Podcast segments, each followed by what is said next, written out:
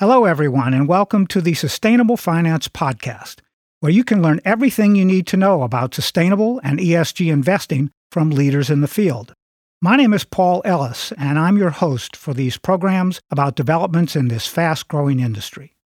Current stock market volatility has investors thinking more about fixed income strategies. In the sustainable finance sector, investors and asset managers have been contending with a lot of what we call greenwashing.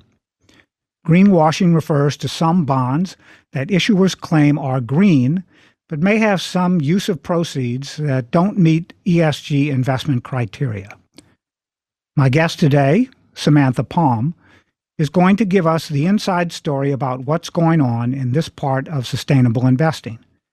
And she knows what she's talking about. Palm is the portfolio manager of the Parnassus Fixed Income Fund, which is a pioneer company in green fixed income asset management since 1992. Hello, Samantha, and welcome to the Sustainable Finance Podcast. Thank you so much for having me. It's a pleasure to be here.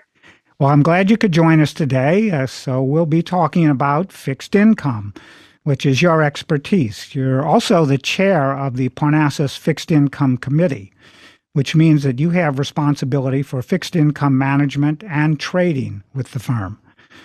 What are you encountering these days with the rapid expansion of the green bond markets? It seems to me, Samantha, like every week there's a new category of green bonds for investors to consider there there's certainly been a lot of growth and for me i think that's exciting to see. I've long been a proponent of green financing and uh, for years we were expecting it to take off. Some of the first corporate green bonds were issued in 2013 and 2014 and it's been a pretty slow rise. So um, I think what's happening now is that the market recognizes that there needs to be an enormous amount of transition within global economies, and that transition will need to be financed. And I think that from our perspective, that gives our investors an opportunity to um, allocate funds um, to projects where they know the where the proceeds are going, as opposed to let's say um, general corporate purposes or um, buying back stock or M&A, they know they'll be able to support some of these, these climate transition projects. Ultimately, what matters the most to us as active managers is the underlying issuer. And I think that's really important um, to keep in mind because uh, most green financing deals are not project financing. Certainly, the ones that we look at are not. They're corporate bonds. And so that means that the issuer is of utmost importance. That's who's paying back the debt that's who is responsible for interest payments. And the same way that we don't purchase every bond that's issued just because it was issued, we don't purchase most green bonds that are issued just because they're green. We really look back to the, the issuer and understand who that company is. Are the products becoming more or less relevant? Do we think they're a good credit risk? And um, also, then we, we, of course, dive very deep into the, the green issuance itself. So, that brings up the next question very well, and that is what kinds of risks and opportunities are surfacing for you and the Parnassus fixed income team during this current rapid growth in green, climate, and social bond issuance by corporations, which are, of course, keen to capitalize on the popularity of ESG and green fixed income investment? Sure. I think the we'll start with the risks, and the risks are twofold it's important to remember that these are still bonds and have credit risk. And so, as I mentioned, it's really important to appreciate the underlying issuer that is responsible for paying back that debt.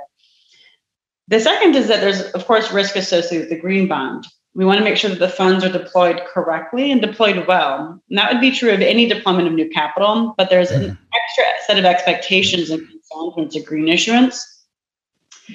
And I think that um, what I have found is that we were actually doing um, a little bit more investing in green bonds a few years ago, um, and it it's um, it's, it's partly an allocation issue, kind of who's issuing green bonds, um, but we think it's really important to understand the underlying projects, um, and so that provides us with what the opportunity is, and that if we understand those underlying projects and we can sort of follow the money through the company about how um, these projects are being financed, then it provides our investors with a great opportunity. I think that we've seen a really big focus in the last couple of months, in particular, around investors appreciating that it's not just equity investments that matter for how you allocate your capital, but when you have money in a bond fund, you're providing capital to those companies to go about their daily business.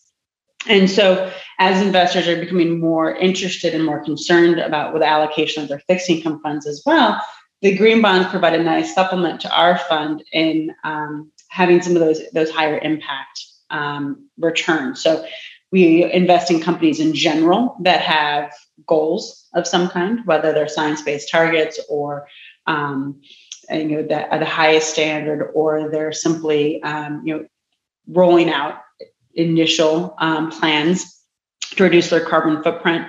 And so all of these companies have plans, and we think it's a nice way for them to, to fund those, those activities. But again, we ultimately only want to purchase bonds from companies that we like the, the trajectory of the company itself.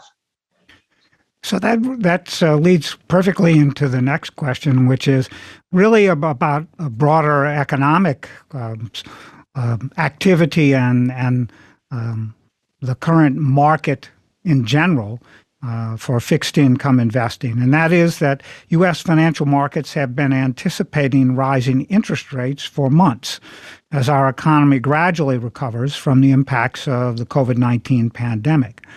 But things like job creation, especially in the service economy, has been sporadic, and employers are struggling to fill low wage positions. How are these developments or anything else like that in the broader economy affecting sector allocation of capital in the Parnassus Fixed Income Fund? Well, as you can probably imagine, this is of, uh, of utmost importance and something that we spend a lot of our time on. We do have a, a viewpoint on the trajectory of inflation. Um, some of that's changed over the last few months, but felt like it was more transitory, um, or at least uh, more highly transitory, much more temporary a few months ago, now is looking like it's going to be a little bit more systemic, certainly around some of the supply chain disruptions as COVID 19 changes from a pandemic to an endemic disease. And we'll continue to have some disruptions across the globe over a little bit longer period of time. However, we ultimately think that um, the there's a few different ways to, to, to address that in the portfolio. We've made some fundamental changes. And so some of the things that we've done strategically would be to include more high yield debt, which is less sensitive to rate movements. Um, we still have a really high proportion of uh, investment grade debt, but we've rotated to issuers where we think they'll be less impacted um, by some of the, the fluctuations in the economy as we um, try to emerge from the pandemic. Um, but then we've also, from an ESG perspective, we've been able to invest in companies that we think um, provide, in many cases, superior pay and benefits. And so that helps those companies um, attract talent and help with um, you know, addressing some of the concerns that you mentioned, which are um, hobbling other parts of the economy. And what's in, really fascinating to me is that we've gone from a situation where um, supply chain issues and uh, energy prices are causing inflation, but that consumers are pulling back a bit, and that is a deflationary force. And so, as we have so many factors in play, one of the things that we can really do is reliably look to the companies that we invest in to see what their practices are that will help them weather some of these cycles. So, for example, one of our investments is in Ball Corporation. Um, I'm sure many listeners are very familiar with their product. They make aluminum cans, and there's some really great ESG attributes to that work because aluminum is infinitely recyclable. Um, and so one of the things that they do is they have really great pay packages, and they've been able to hire a lot of people through 2020 and 2021, more so than um, you know some of the other uh, certainly other areas within. Um, the economy. And that just speaks to the virtuous cycle that can occur when you do have companies that are investing in their employees and treating them like partners. So not only are they a company that pays attention to the employee issues, but they're also a company, as you suggested, that is working with raw materials and products that can continue to be recycled and and uh, really, I guess they didn't probably didn't call them this uh, when they first started making aluminum cans, but they are really cir- a circular economy type of of product, right? So that's a very interesting um, take on how certain economic dynamics within the larger economy come into play when you're looking at ESG considerations. And what other kinds of ESG uh, considerations, based on the analytical tools that you use in the Parnassus Fixed Income Fund, help you avoid corporate bond issues that might be um, incorporating uh, a combination of green and greenwashing use of proceeds uh, when they raise money through debt? Sure. So this is a, I think, an interesting topic because it's, I think it's somewhat more controversial than it seems on the surface. And the reason is that most companies that are issuing green bonds today are do have goals that they're trying to meet, and they do have projects that they need to finance.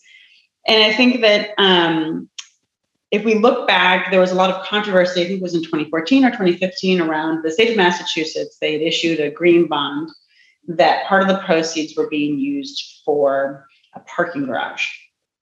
And there were a lot of concerns at the time, and there was articles in the Wall Street Journal saying calling this greenwashing.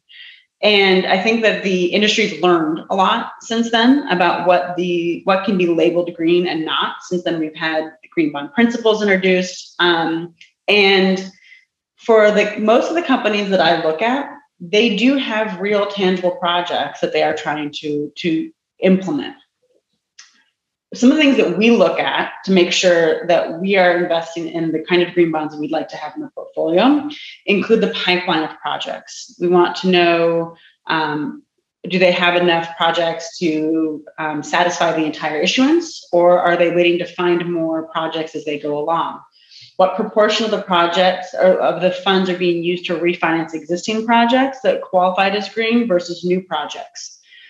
Um, what is the ROIC or the return on invested capital that companies are underwriting those projects to? We expect companies to deploy capital in a smart and effective way, which means that we have the same expectations for a green project as we do a typical project.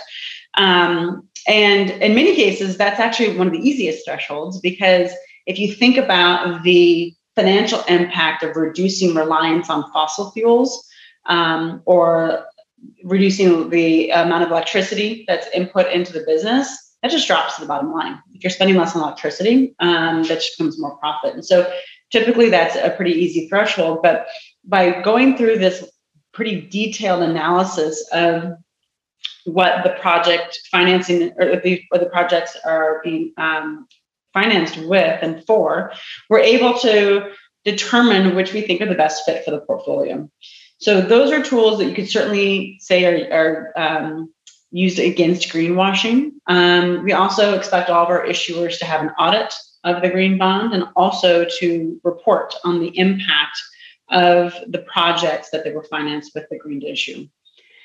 I think that holistically, if we think about it from um, within the ESG world, which I'm certainly very involved in, that's where I spend my, my time in my career, there's more concern about greenwashing because we have very high expectations for what our companies are doing. And we want, let's say, 100% of it to be new, new projects and no refinancing, or we want um, the impact to hit certain thresholds. But I think if you were to look at it from, um, and when I, when I speak to non ESG investors, they see this as an incremental good. And so they say, well, these companies are still working on reducing their carbon footprint. So we're less concerned about that, about, about greenwashing. And I think that's that's sort of where um, I personally shake out on it. I think that more companies trying to do more good is good. And I think that will this is a very nascent area. The very first green bond was issued in 2008. and we're all, we're still very very small numbers compared to the overall fixed income market. And I think more structure and um, um, transparency and accountability will come as this market continues to grow. And so, right now, I'm just excited to see that we're continuing to see companies interested in this type of financing continuing to push forward on their climate work. That's great. Thanks for that explanation. Now, of course, Parnassus as an asset manager is legendary in the industry for being able to choose companies that have and, and nurture long term competitive advantages, especially in uh, the use of, of, of ESG analytics.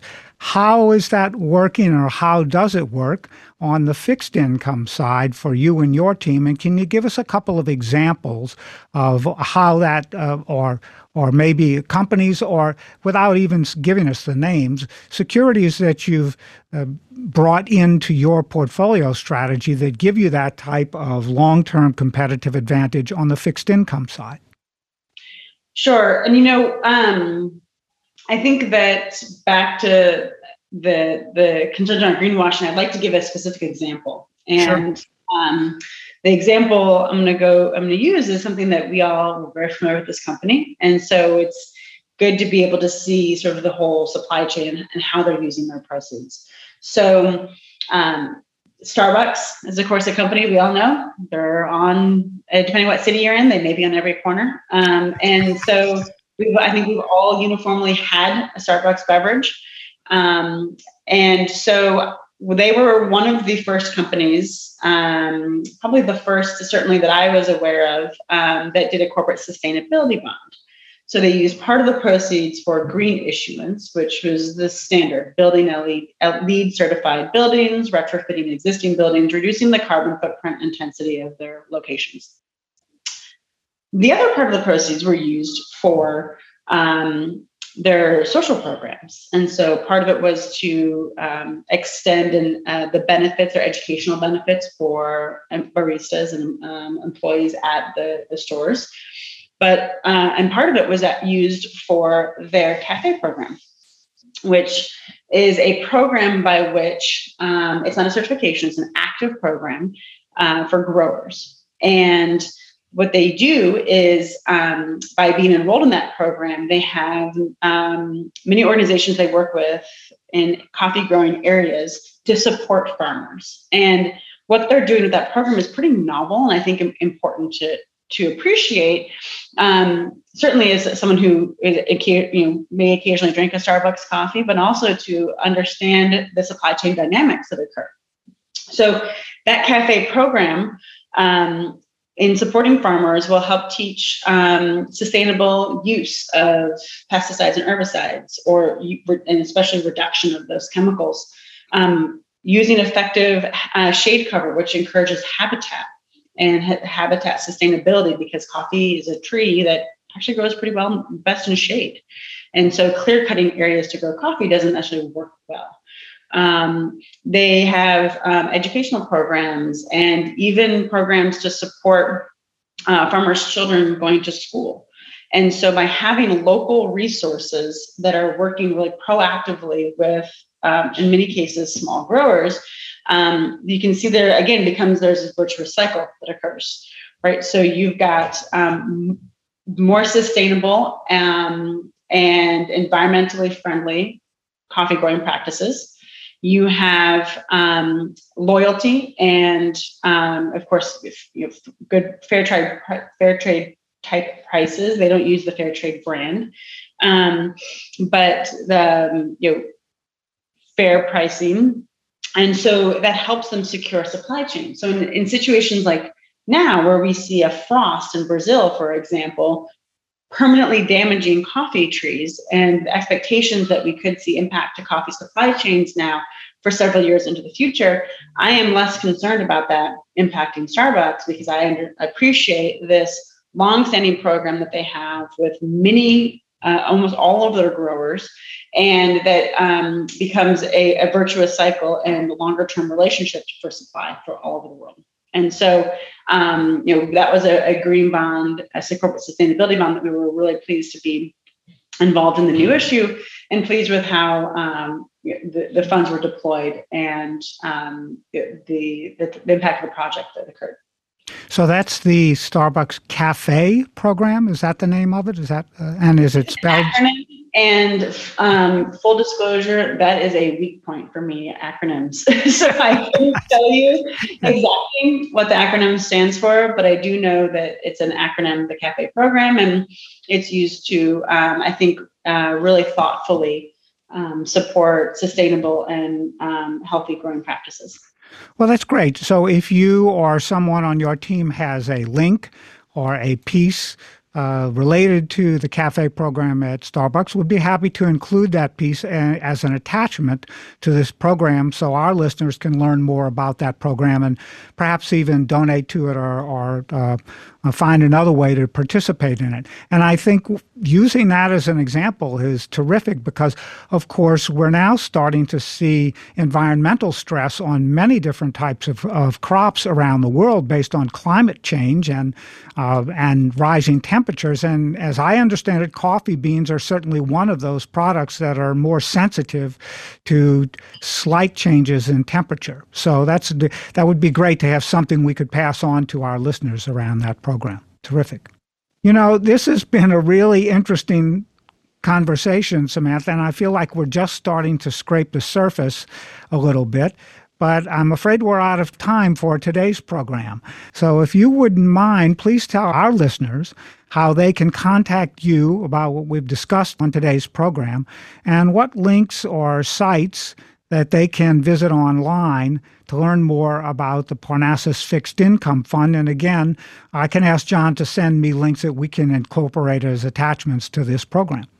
Absolutely. I would say that um, our website, parnassus.com, is a fantastic resource of information about the types of um, investing that we do, um, a lot of information about Parnassus Fixed Income Fund, but also the ESG work, and has really detailed information on the ESG work and our ESG perspectives um, on individual companies or, or trends occurring um, in the market. And the best way to reach me would be through two different teams that are listed on, on that website. So there's our shareholder services team, um, and their contact information is on the website, as well as our uh, sales team, depending on um, you know, where uh, you know what what category the listeners would uh, would fall into, and um, that is uh, certainly the best way to to find me um, and information about the fund. And I really appreciate the um, the chat today, Paul. And I, I agree, it's a it's a